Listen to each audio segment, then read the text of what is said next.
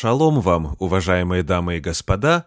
Добро пожаловать на радиопрограмму «Открывая Тору». У микрофона Виталий Алиник. Мы продолжаем серию комментариев на годовой цикл недельных глав Торы, стремясь к цели в течение этого года сравнить Тору и Евангелие.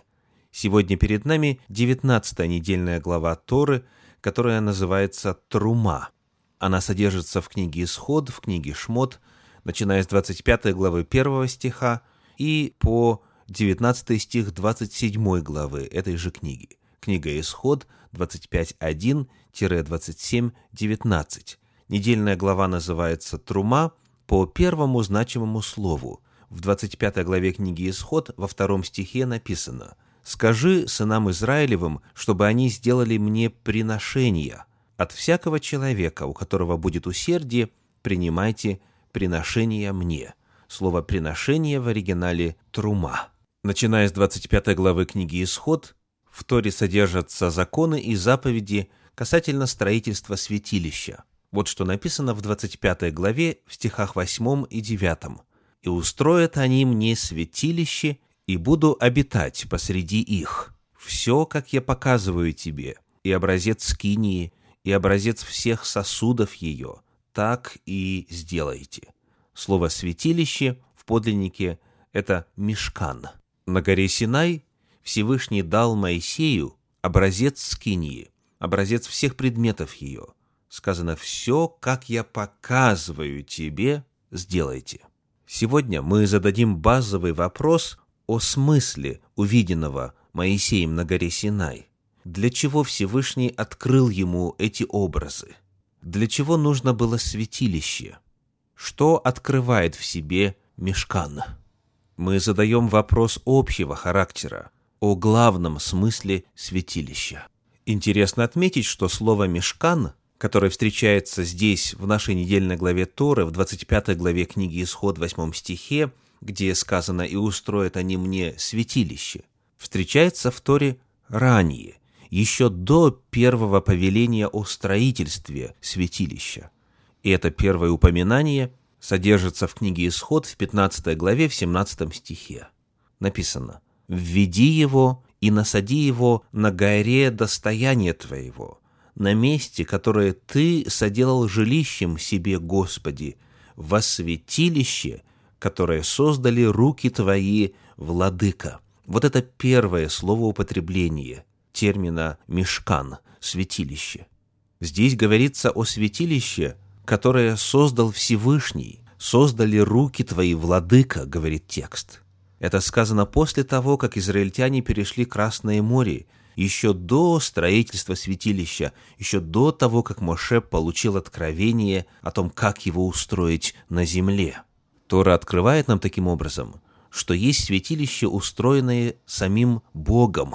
Где же находится это святилище? Вот что об этом написано в первой книге царств, в 8 главе, в стихах 38 и 39. «При всякой молитве, при всяком прошении, какое будет от какого-либо человека во всем народе твоем Израиле, когда они почувствуют бедствие в сердце своем и прострут руки свои к храму сему, ты услышь с неба, с места обитания твоего, и помилуй. Соделай и воздай каждому по путям его, как ты усмотришь сердце его, ибо ты один знаешь сердце всех сынов человеческих. Эти слова произнес царь Соломон во время посвящения храма Господня, Бейт Хамикдаш, сооружение, которое пришло на смену переносной скинии, переносному святилищу, построенному во времена Моисея. Согласно молитве Соломона, когда народ будет простирать руки свои к храму, построенному на земле, Бог должен услышать с места обитания своего на небе. В этом и в целом ряде иных отрывков Священного Писания открывается истина о том, что есть небесное святилище, то, которое создали руки Всевышнего. Каково же соотношение небесного святилища и земного святилища? Обратимся к ряду еврейских источников. Вавилонский Талмуд говорит о существовании небесного и земного храма. Это раздел Санхедрин 99б. Мидраш Раба на книгу «Числа» говорит о том, что расположение земного святилища соответствует расположению небесного святилища, и местонахождение ковчега в земном святилище говорит о том, где находится небесный престол. А вот мнение исследователя по имени Леон Немой в книге «Мидраш на псалмы».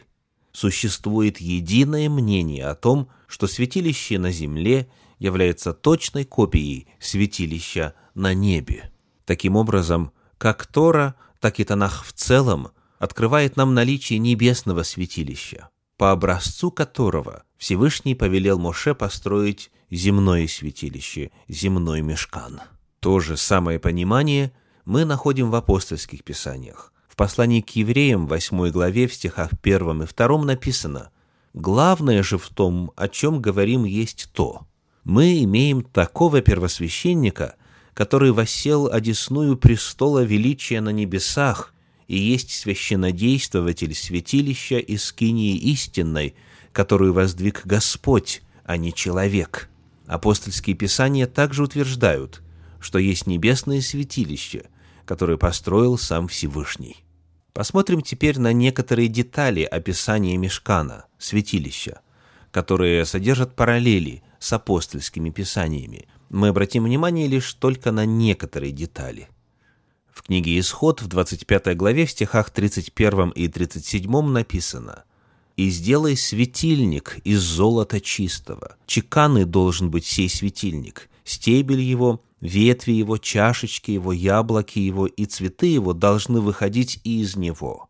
И сделай к нему семь лампад, и поставь на него лампады его, чтобы светили на переднюю сторону его. Это один из самых известных предметов во святилище – семисвешник, минора, ставшая во многом символом иудаизма. Она находилась в первом отделении святилища, во святом по левую сторону от входа. Вот какая картина открывается касательно небесного святилища в книге Откровения в апостольских писаниях в первой главе в 12 стихе. «Я обратился, чтобы увидеть, чей голос, говоривший со мною, и, обратившись, увидел семь золотых светильников». Минора в земном святилище была отображением миноры в небесном святилище. Посмотрим на еще один элемент устройства земного святилища – Книга Исход, 30 глава, стихи 1 и 3. «И сделай жертвенник для приношения курений, из дерева сетим сделай его, обложи его чистым золотом, верх его и бока кругом, и роги его, и сделай к нему золотой венец вокруг». Этот жертвенник курений стоял у завесы, которая отделяла святое от святого святых, прямо по центру святилища. Вот что о жертвеннике курений сказано в книге Откровений, 8 главе, в стихах с 3 по 5. «И пришел иной ангел, и стал перед жертвенником, держа золотую кадильницу, и дано было ему множество фимиама, чтобы он с молитвами всех святых возложил его на золотой жертвенник, который перед престолом. И вознесся дым фимиама с молитвами святых от руки ангела пред Бога.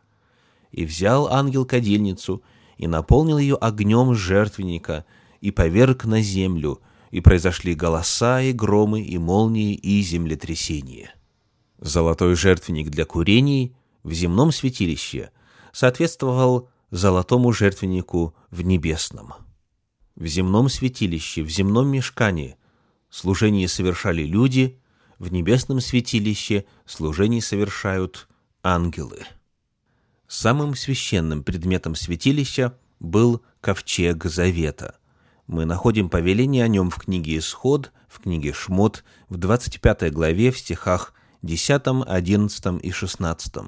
«Сделайте ковчег из дерева сетим, длина ему два локтя с половиною, и ширина ему полтора локтя, и высота его полтора локтя, и обложи его чистым золотом, изнутри и снаружи покрой его, и сделай наверху вокруг его золотой венец, и положив ковчег откровения, который я дам тебе». Это откровение представляет собою текст десяти заповедей, так называемые скрижали завета. По этой причине сам ковчег получил название «ковчег завета», Например, в книге Второзакония, в книге Деварим, в 10 главе, 8 стихе написано «В то время отделил Господь колено Левиина, чтобы носить ковчег завета». Ковчег завета в земном святилище соответствовал ковчегу завета в небесном святилище. Читаем об этом из апостольских писаний в книге Откровения в 11 главе в 19 стихе. «И отверся храм Божий на небе, и явился ковчег завета его в храме его. И произошли молнии и голоса, и громы, и землетрясения, и великий град». Помимо этих предметов святилища, есть и ряд иных, которые упоминаются как в Торе, так и в апостольских писаниях, где рассказывается о небесном святилище.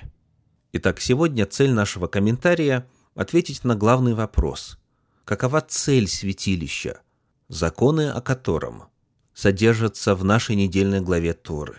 При исследовании оказывается, что на небе есть Божий храм, Божье святилище, который создал сам Всевышний. И Он через Моше открыл нам, каков этот храм – повелев построить на земле маленькую копию, маленькое подобие небесного святилища. Главная цель земного святилища заключается в том, чтобы дать нам знать о небесном святилище. Посему изучение законов о мешкане открывает нам служение в небесном святилище, открывает Божьи планы, Божьи цели. Это возможность соприкоснуться с тайнами Вселенной, это повествование о спасительных Божьих деяниях для человечества. Да благословит Всевышний вас и ваши семьи.